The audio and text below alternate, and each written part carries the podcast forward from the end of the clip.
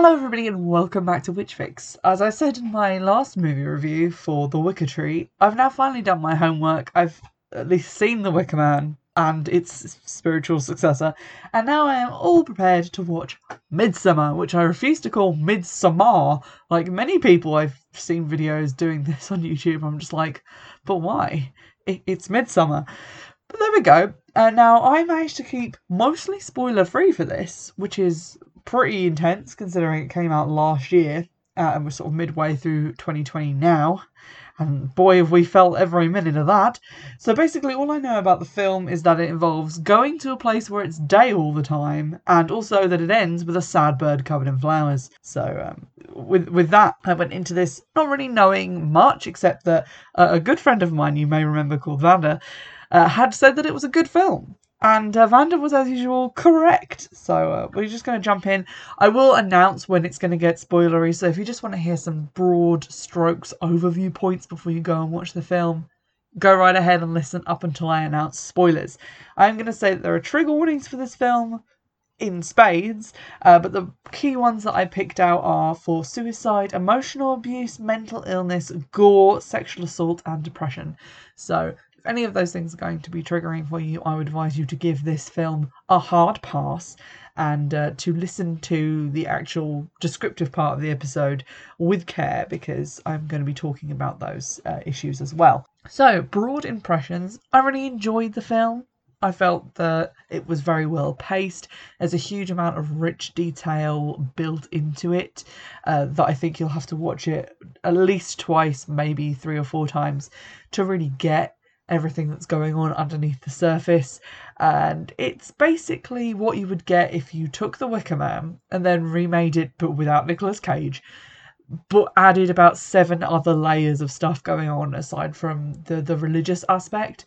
It's a lot more complex, there's a lot more depth to it, and I think mostly that's because it now features more main characters and it's been updated to a more modern setting with more modern concerns. So, just as life has become more complicated, so have the themes. They have had to branch out and become a little bit more complicated. I will say that I did find it not scary because I feel like scary implies that you are afraid. And I wasn't afraid, but it was disturbing in parts, which is honestly my preferred kind of horror. I feel that disturbing stuff tends to stay with you a lot more than, oh, a cat jumped out of a box. So it gets sort of my creep award for that because it is quite uh, unsettling and disturbing and there are some scenes in it which will genuinely never leave the other side of my eyeballs like they're imprinted in there now on the flip side of that it's also a very beautiful film. It's just lovely to look at uh, and very rich uh, and in depth the kind of setting that they've created for it. You can see no expense was spared there. Also the effects are phenomenal uh, and all the actors do an incredible job. So uh, if you have held off on seeing it because you didn't really understand the hype or you just sort of weren't really that interested, if you like disturbing horror, if you like folk horror, if you like uh, thinking horror, a horror that centers on sort of more feminist issues, then you are definitely going to like this film and, and should go and watch it. And now we're going to get into spoiler territory as I go through the plot and talk a little bit about how I interpreted what was happening. Uh, so if your interpretation differs, that's completely fine and valid. But basically, this is just going to be what I took from the film. So we start off seeing a tapestry, which I actually managed to pause on because I'm quick on that pause button these days. I've had a lot of practice, and it does seem to show events which are going to transpire, but it's obviously obviously very hard to remember those when you're getting into it. But broadly, the tapestry is split between night and day, and then we then go into a nighttime forest.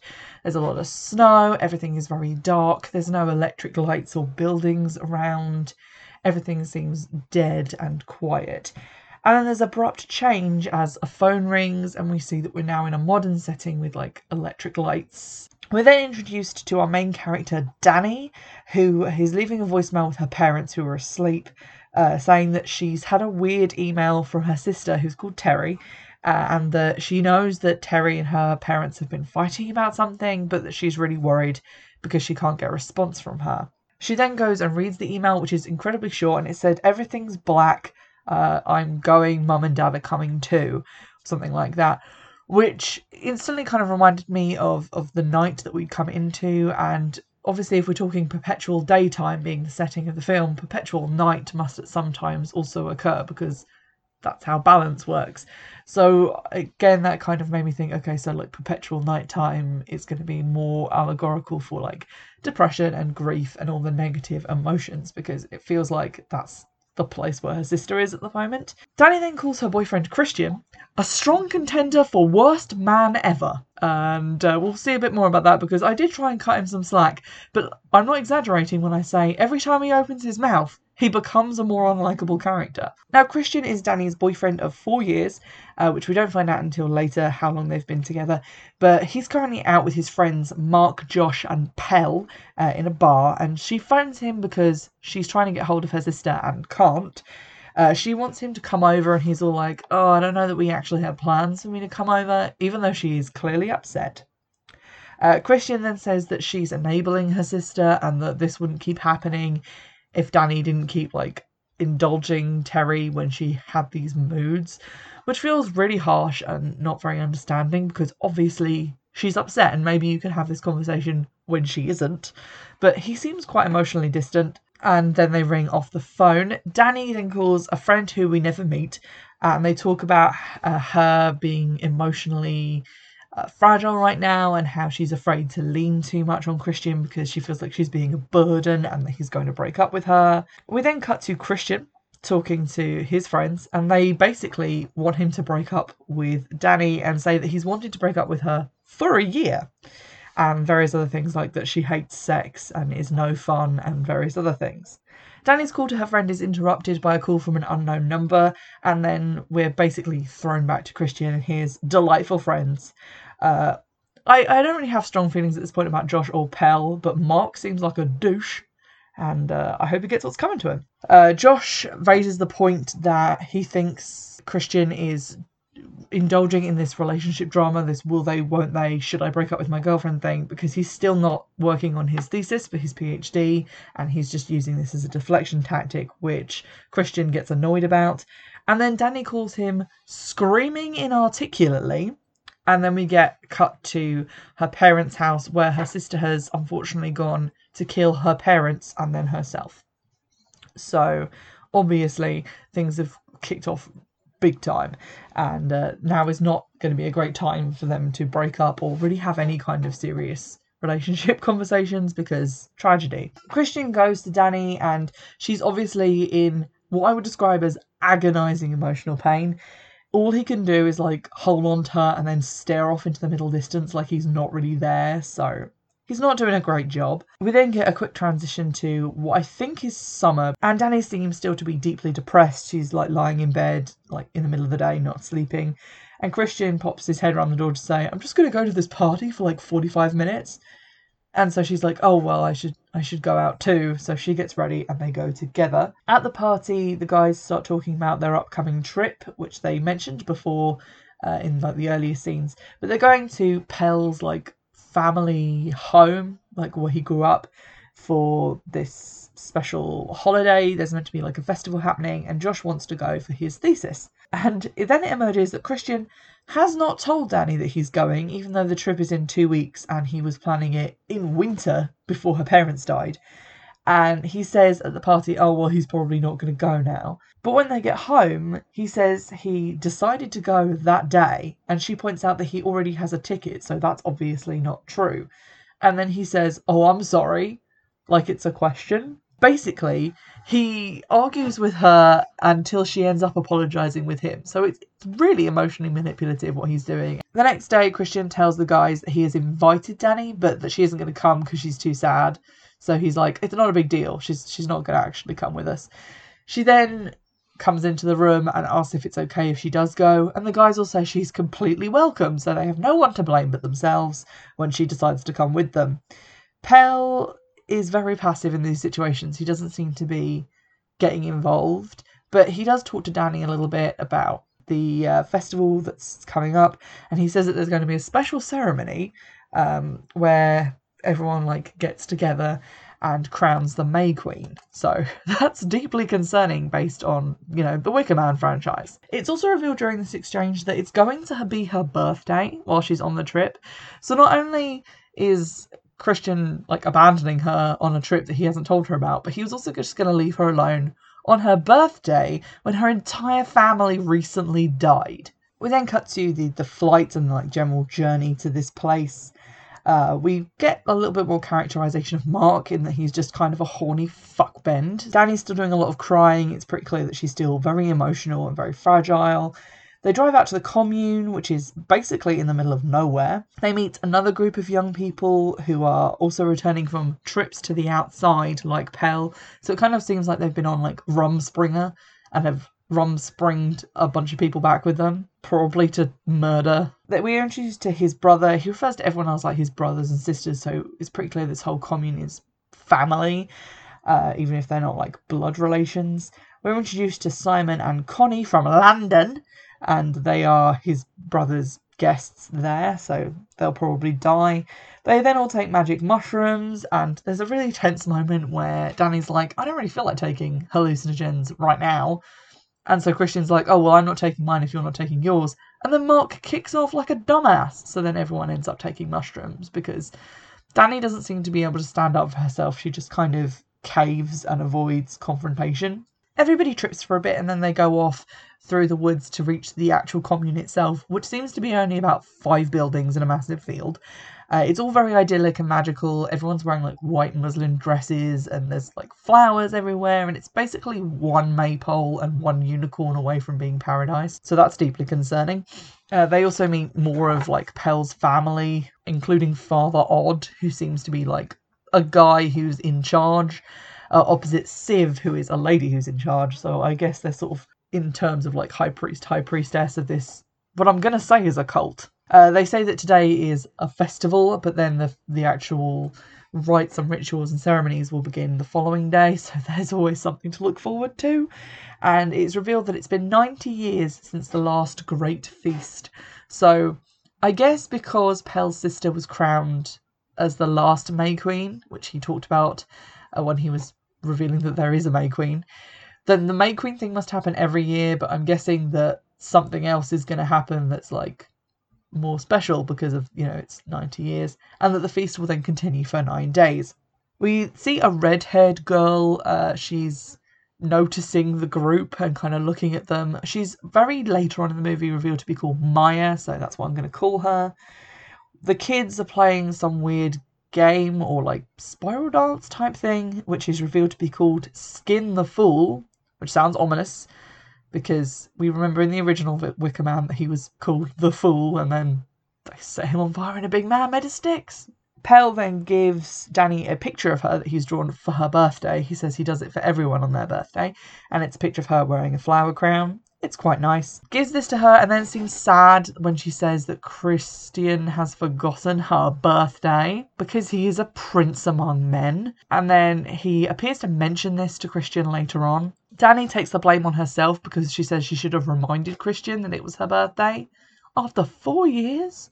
Really? It's apparently also only two weeks till Christian and Dani's four year anniversary, which he has also forgotten, which is mentioned in conversation. So not only was she going to be alone and familyless on her birthday, but also on their anniversary. Connie and Simon seem to be there just to be irritatingly a couple and to sort of show off the distance between Christian and Dani. They're introduced to a weirdly ominous building in the distance, which is basically just a bright yellow pyramid made of wood, and that people aren't actually allowed to go in because it's sacred. So either someone's going to trespass on that or there's going to be something horrible in there that we only find out at the end of the movie.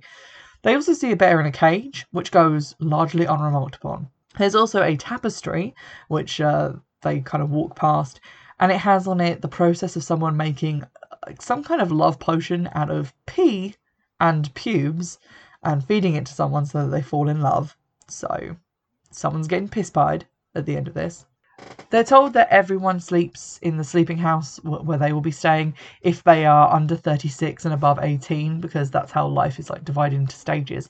And they say that the last life stage, which is winter, is from 54 to 72 and ask what happens after 72, to which Pell draws like a line across his neck, like he's slitting his throat, which they take as a joke, but it's probably not going to be a joke, is it? This is when Pell seems to mention the birthday thing to Christian because uh, he then decides to present Danny with a small piece of very dry looking cake with a tiny candle in the top. And he like tries to light the candle a bunch of times but can't, which is either symbolic of the fact that they have very little of a flame between them, or just is like showing his emotions being very small and not very developed or strong because hers seem to be like raging at one end of the spectrum and his seem to be very um non-existent. The walls of the sleeping house appear to be covered in like they look kind of like really detailed children's drawings, uh, which are meant to be like drawn scripture and to be honest they look like they're also predicting events that are to come but i couldn't get a close enough look at them. The next day is the first ceremony and boy do they start with a bang. Uh, there's two people in blue robes who both appear to be old so they're probably in the passing 72 bracket, who they appear at breakfast, and Josh asks Pell if these are the ones. So clearly he knows something about this festival or what's happening, which is no surprise as it's the topic of the thesis. After breakfast and like a big toast has been done, the two uh, selected old people get onto carrying chairs and are carried away. And then everyone goes to assemble at the bottom of a blindingly white cliff one of them toting a very large wooden mallet, which is deeply disturbing. And when I say large wooden mallet, I don't mean slightly excessive for bashing tent pegs in. I mean, could comfortably be cast as a Final Fantasy weapon. Siv, the sort of high priestess lady, is reading from a very special book. Josh asks Pell about this and if he would be allowed to read it, but is told that he wouldn't be able to, so I'm guessing it's in like runes because they're big on runes here or like a foreign language or something. So i guess this is just laying more groundwork for josh being very pokey into other people's business and wanting to know about everything and asking questions at some really odd times. Obviously someone's going off this cliff otherwise why would it be there? Uh, so we see the two people in blue cut their palms and smear their blood on a rune stone and then the old woman approaches the edge of the cliff, looking down, and seems to make direct eye contact with Dani. Uh, so Dani starts freaking out, and then the woman jumps off the cliff and smacks into the ground. We then get some sort of like deadened sound type thing, like there's just been an explosion. So I, I guess Dani is now in shock, and you can hear Simon and Connie really freaking out. Uh, but Dani, out of all of the guests there, keeps looking at the cliff because obviously she's remembered that there are two people up there and not just one. So the older guy jumps, but he doesn't die when he hits the ground. So uh, everyone of the assembled like cult members starts like screaming. So I guess this is a bad omen. And then they go over there, like a little contingent of them, to finish him off with the giant wooden hammer. And we get like a lot of close ups of his like smashed in face. So be prepared for that if you decide to watch the film. Simon and Connie decide to try and leave and are like shouting a lot and, and being generally like shocked and appalled when Siv basically tries to explain to them that this is part of their life cycle and that now someone else will give birth to a child and that child will be named after one of the dead people. So it's, it's like a cycle of nature. Dani is super upset, and Christian asks her if she's okay. And at first I thought, oh my god, maybe this has changed him. Maybe he's becoming decent. But he then he follows that up with, "You should go spend some time with yourself," and then runs off after Josh. So he's doing the minimum. He goes to see Josh, who's like typing up, I guess, what they've just seen for his thesis. He doesn't seem uh, affected by it that much. He's being very clinical about it. Uh, Christian comes in and says he's going to do his thesis on the Hårga, who like the people that have come to see, which is what Josh is already doing his thesis on. And then he says, Oh, well, I'm open to collaborating, as if, like, Josh, I'm stealing your thesis topic, but also, can you do the work for me? Because I'm a lazy, entitled white guy. Uh, so Josh is not having this, uh, and rightfully so, and he gets very annoyed. Josh then goes to talk to Pell about the problem, about how it's unfair that Christian is stealing his ideas and his thesis. And Pell says that the elders wouldn't want anything written down anyway, even if like the names and stuff were changed. But he agrees to go and ask them about it to see if they would maybe be lenient in this occasion. Meanwhile, Dani packs to leave because I guess she's seen enough people jump off cliffs. Pell tries to soothe her and calm her down, and he says that his family uh, died in a fire, like his parents, which will become important later, and that he didn't feel loss as badly as she is now because he had another family. The whole communist family, and he wasn't left with bickering people who are worried about who owns what and he's just like beyond that. He doesn't feel that anymore. And then he takes hold of her hand and she's worried that Christian will see, but he says, This is what I'm talking about. It seems like Pell's maybe putting the move on moves on her. We then smash cut to just the bodies being grilled, although thankfully they are not eaten, but they are reduced to ash. Christian finally goes to check on Dani, but he decides to like take the high road and be morally superior by saying, Oh, it's a cultural thing, we should just keep an open mind. Uh, Dani has a dream that the guys are leaving her behind. Uh, so I guess she's concerned about them abandoning her. We see uh, Maya, the red-headed girl, hiding a rune under Christian's bed. Josh also sees this and retrieves it to ask Pell about later.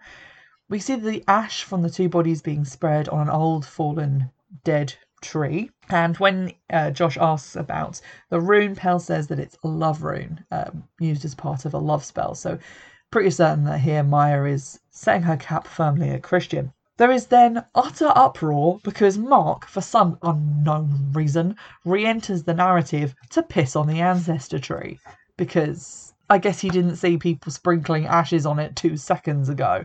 He says it's no big deal and doesn't even apologise, so obviously he's marked for death now. We see Connie running up to the sleeping house to like get her stuff because she wants to leave, but she's told by Father Odd that her boyfriend Simon has already been taken to the train station because he was meant to be going to ask about borrowing a van, that the van can only hold one person at a time, and that once Simon has been dropped off, it will come back for her. So Simon's been murdered, and soon it will be Connie's turn. I'm just calling it. Dani hears this and takes her concerns to Christian because she's obviously very worried about one, the thinness of this lie, and two, worried for Connie's sake because she does seem very empathetic. She seems to like feel Connie's pain and general confusion over this. But he just says, Oh, that sucks. And then goes back to talking to some guy he's managed to buttonhole about um, whether there is a problem with like intermarrying in this small community. And he's being reassured that there is no incest, which is contradicted later on, I would say. Dani goes looking for someone who isn't a piece of shit. Uh, and also for Simon and she's reassured by some ladies that Simon has been taken to the train station, so she seems content with that. And they get her to help make meat tarts. Uh, Josh gets a lesson from the special book, and there's some pages that have had paint smeared on them. This happened in like an earlier fraction of a scene when we saw someone with facial deformities kind of putting paint on the pages, and this is revealed to be Ruben, who is uh, disabled and who is considered to be their oracle because he is in contact with like the higher beings and the spirits and his drawings are interpreted by elders and that's how they make up what is in this special book and Josh asks what will happen when Ruben dies and they don't have an oracle anymore, but is reassured that they deliberately created Ruben through inbreeding and they will do so again for another oracle. So that seems to go against what they told Christian a moment ago. So I'm guessing if they're telling Josh this, Josh is not long for this world because they seem to be telling him things and keeping the others in the dark. Uh, Dani then hears a woman screaming in the distance, which I guess is Connie, unclear. Uh, she's still missing at dinner, and they're told that she has also now gone to the train station. So no one decides to look for her. Christian just seems genuinely not bothered by this. And Danny says that he could do something like that to her because he could be like that thoughtless, and then says that it's nothing. So she quickly backs down from her attempted confrontation, but the attempt was made. Everyone seems to be pissed off at Mark because of, you know, the tree incident, and Christian finds a pubic hair in his pie, so he been love spelled. Mark is then led away by a sexy young lady. I'm sure we're never going to see him again. Uh, Josh seems unnerved for the first time, and I'm not really clear on why, but it might be because people are disappearing or because he what he's learned about Ruben. Maybe because of his like unease, or because he knew he was going to do this, he felt uneasy. But Josh gets up in the middle of the night to go and look at the special book, which he's been told not to do. So uh, that's a bad idea. He goes to have a read of it and is surprised by Mark coming in behind him. Uh, it turns out this is not Mark. It's someone wearing Mark's face, and he then knocks Josh out. Um, what's interesting about this is obviously there was the game Skin the Fool, and now you have Mark who has had his face cut off. So I'm guessing he's the fool in this scenario. The next day, it's announced that the book has gone missing. I presume it's a cover to I suggest that Josh has run off with it so the others don't get suspicious. They needn't have bothered because Christian just does not give a shit and instantly disowns Josh and wants nothing to like do with him. If it's him that's taking the book, that's his issue and he's not involved in that.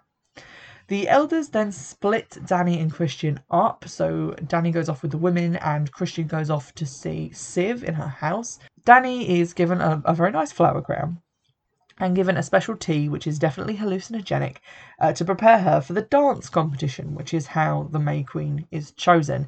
Basically, everyone has to dance, and then whoever is left standing after they've been dancing for like long enough for everyone to fall down from exhaustion is crowned the Queen. In Siv's house, Christian is sat in a chair for a bit, and then Siv asks him about Maya and how he feels about her because he's been approved to mate with her and they are an ideal astrological match. He seems bemused by this, and then it immediately cuts to him exiting the hut, so we have no idea if he agreed to, to sleep with Maya or not. He goes out into the field where Dani is still doing the fork in the garbage disposal with the rest of the maidens, and girls start falling down and throwing up like it's the last level of the bleep test. Maya drops out of the race and leaves. Christian is given some special tea, which he stupidly drinks, even though he's been told by the person giving it to him that it's there to break down his defences and open him to influence, which sounds like something they would say on day one of cult initiation if they were being really unsubtle. Uh, Dani is still dancing and randomly starts speaking Swedish, but then the last girls fall down and she is left, and so is crowned as the May Queen with an even bigger flower crown, so it's really impressive. It's really odd though because while she's wearing it, the the flowers on it seem to be breathing, and like the faces of the people in the crowd are distorted. So she's clearly tripping pretty hard, and also she sees her mum and dad in the crowd, which is always a sign that you've had too much special tea. They then carry her off on like a, a big wooden dais uh, to a special meal.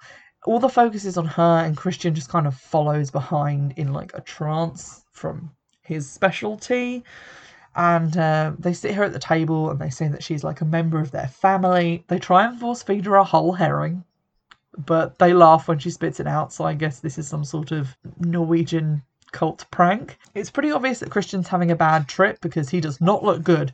And then they decide that they're going to take Dani off in a coach tour of the farmland around so she can bless the land and their livestock for the coming year. Christian, meanwhile, is led by a handmaiden along a path of flowers. So I'm guessing he agreed to sleep with Maya, and that's where he's being taken. He's put into the house where the book was formerly kept, and they make him inhale some weird smoke because I guess he needs more drugs. He's then put into a circle of naked chanting women to have sex with Maya, and uh, they all start like mimicking the noises that him and Maya are making, which is disturbing in the extreme. So, c- credit for who decided to put that in the movie. I was chilled. Uh, they stop the procession of Dani around the farmland because I guess it's blessed now, and they want to take her to Siv's house, but she instead wants to know where Christian is. Hears some noises from the house formerly known as the house where they kept the book, and goes to the door, looks through the keyhole, and obviously sees what Christian's up to. She goes outside to scream and be sick, which is just her response to all forms of anguish and conflict. And she's followed by like a gaggle of women. Like, it was very funny to me, this scene, because it was sort of like this is what would happen in the mundane world. Like, she has seen her boyfriend cheating, and now her and all of her girlfriends are running to the bathroom at the club to like cry together and drink vodka. And that's basically what happens. They they take her back to like the sleeping house in this group and when she starts to scream in anguish they all scream with her and like hold her hands and it's really kind of cathartic because right at the beginning you have christian just kind of checked out and holding her like while she just screams and he ignores her. And now you've got all these people who are like engaging with her grief and they're like feeling it with her and helping her to like get it all out. So I'm, I'm not I'm not sure who to root for, but definitely not Christian. Christian then finishes what he's doing with Maya, and as soon as he does, he like runs away from the house formerly known as where they kept the book. He tries to go to Siv's house, but he sees it like Josh's leg planted in the garden, like an offering or something, which is very weird. And instead does like a quick 180 and runs to a random barn. Inside the barn is Simon's body, so you know, that's not less disturbing. But then he gets some dust blown into his face, which paralyzes him and knocks him unconscious. So I bet he's happy about that. Sidebar this scene also amused me because it is never not funny when a naked man runs. It's just hilarious. And every time it happens in a book, like someone gets disturbed uh, when they're like trying to sleep with someone or when they're sleeping nude and they have to run away, it's not dramatic. It's just hilarious. We're woken up in Christian's point of view as he's like his eyes are like opened for him by a lady who says that he can't move or speak because, you know, still paralyzed. We then get some context for this ritual from Siv, who says that today, uh, at this special feast, they are surrendering nine human lives.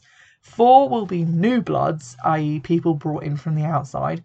Four will be people from the community, and one will be chosen by the Queen from a randomly selected member of the community and one of the new bloods that remains. So obviously, Connie, Simon, Mark, and Josh have all been used as the new blood sacrifices.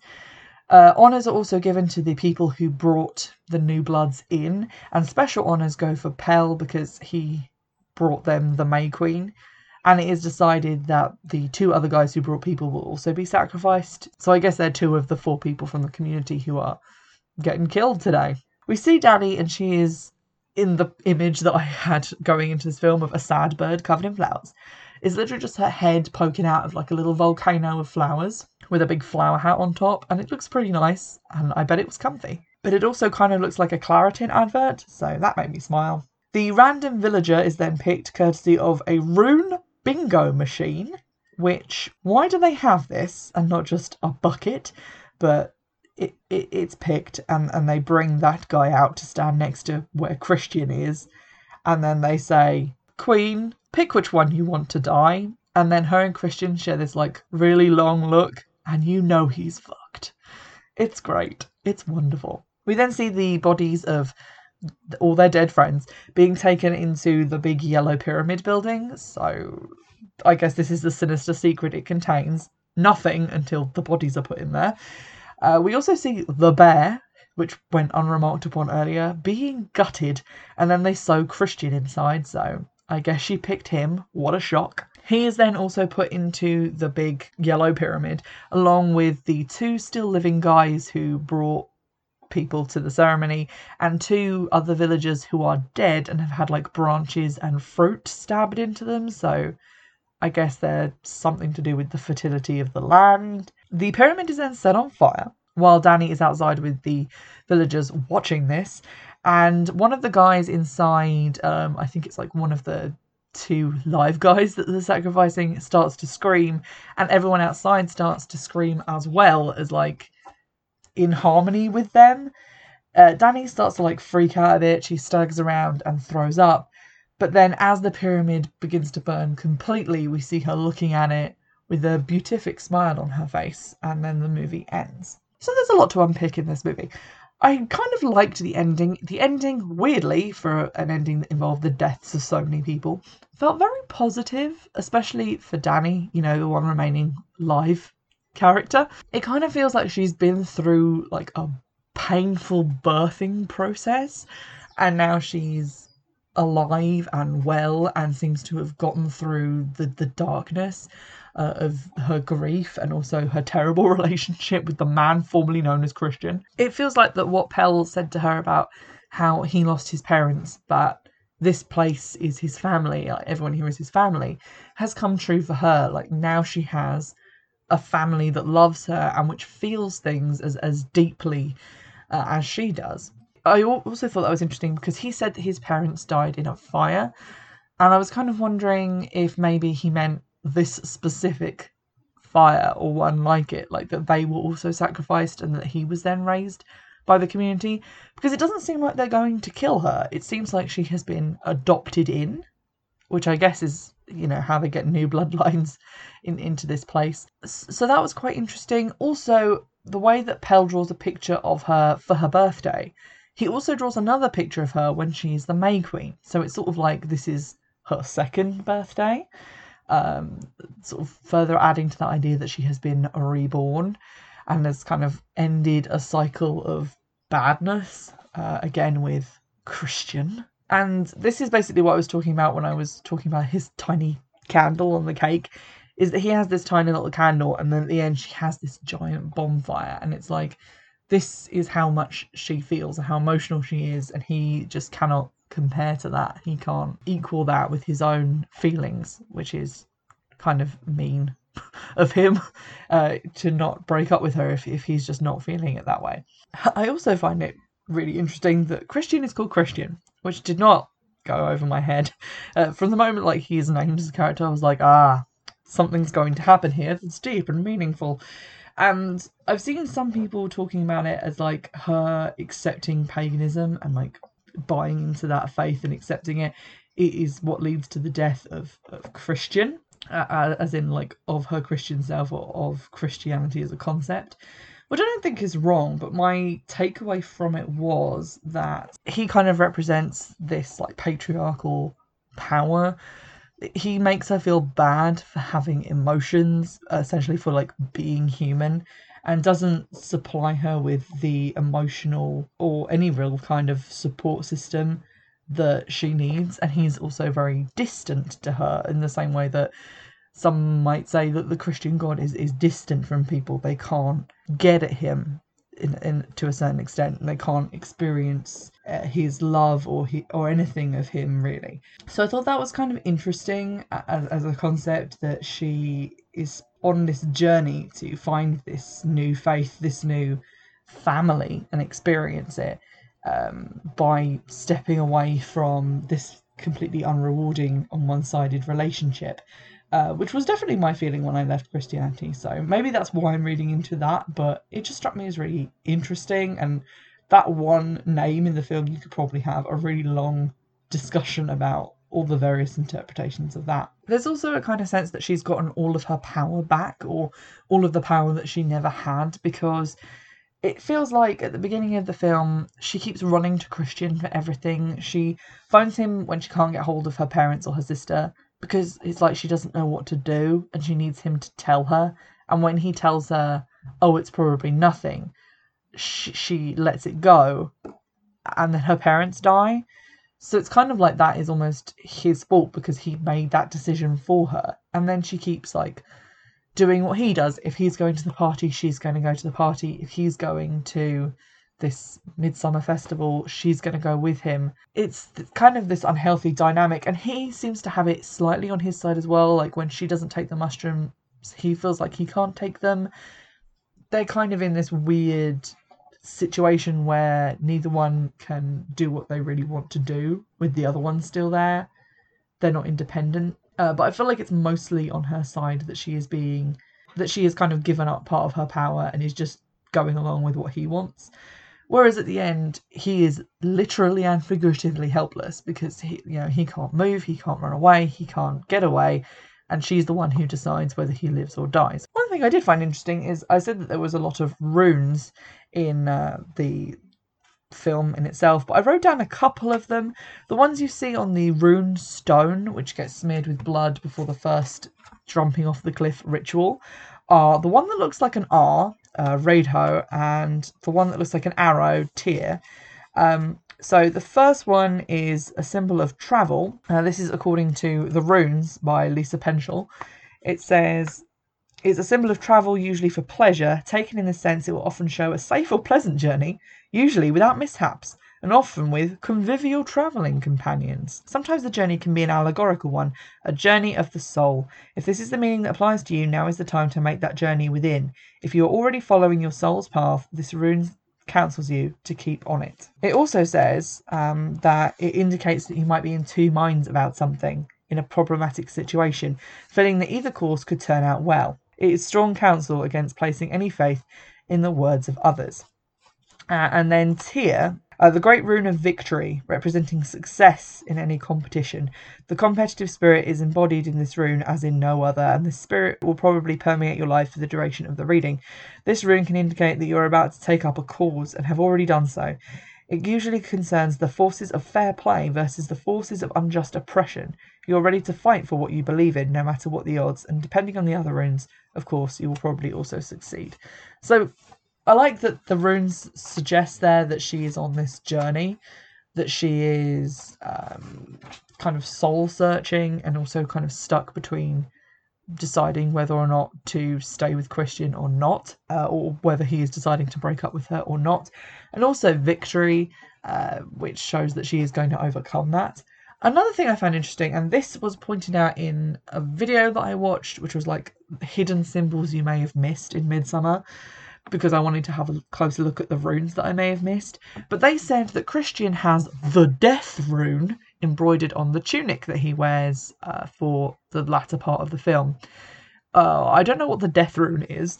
Uh, they seemed to think that it was uh, the one that looks like a man standing up with his arms in the air going, Yay! aka Eol.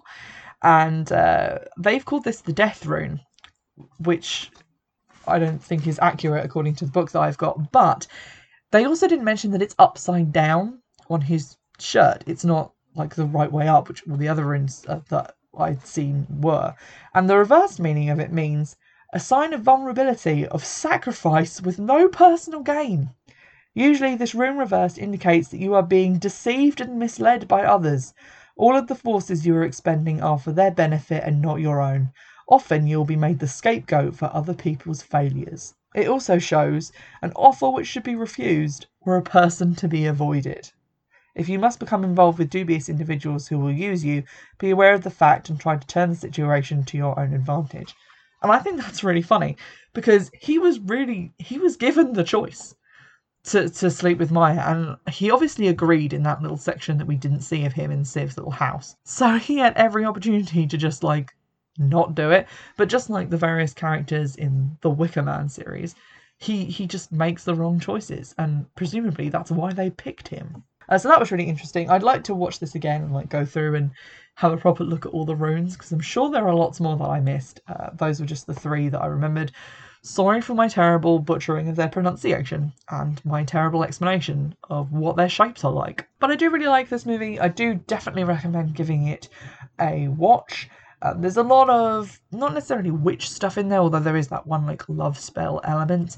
That same amount of pagan content that there is in the Wicker Man movies, maybe even more so because it is just longer and it goes more in depth about the various different rituals. And also you've got the runes in there as well, which are adding some extra pagan spice over the top of it.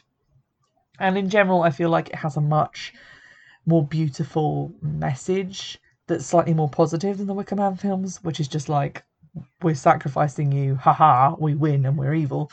This sort of is both horrifying and also really cathartic at the end, which is quite an amazing feeling, to be honest. Uh, I know that this is a, like the second film, or like the film that came after Hereditary, which I'm also meaning to get a look at and which should arrive soon.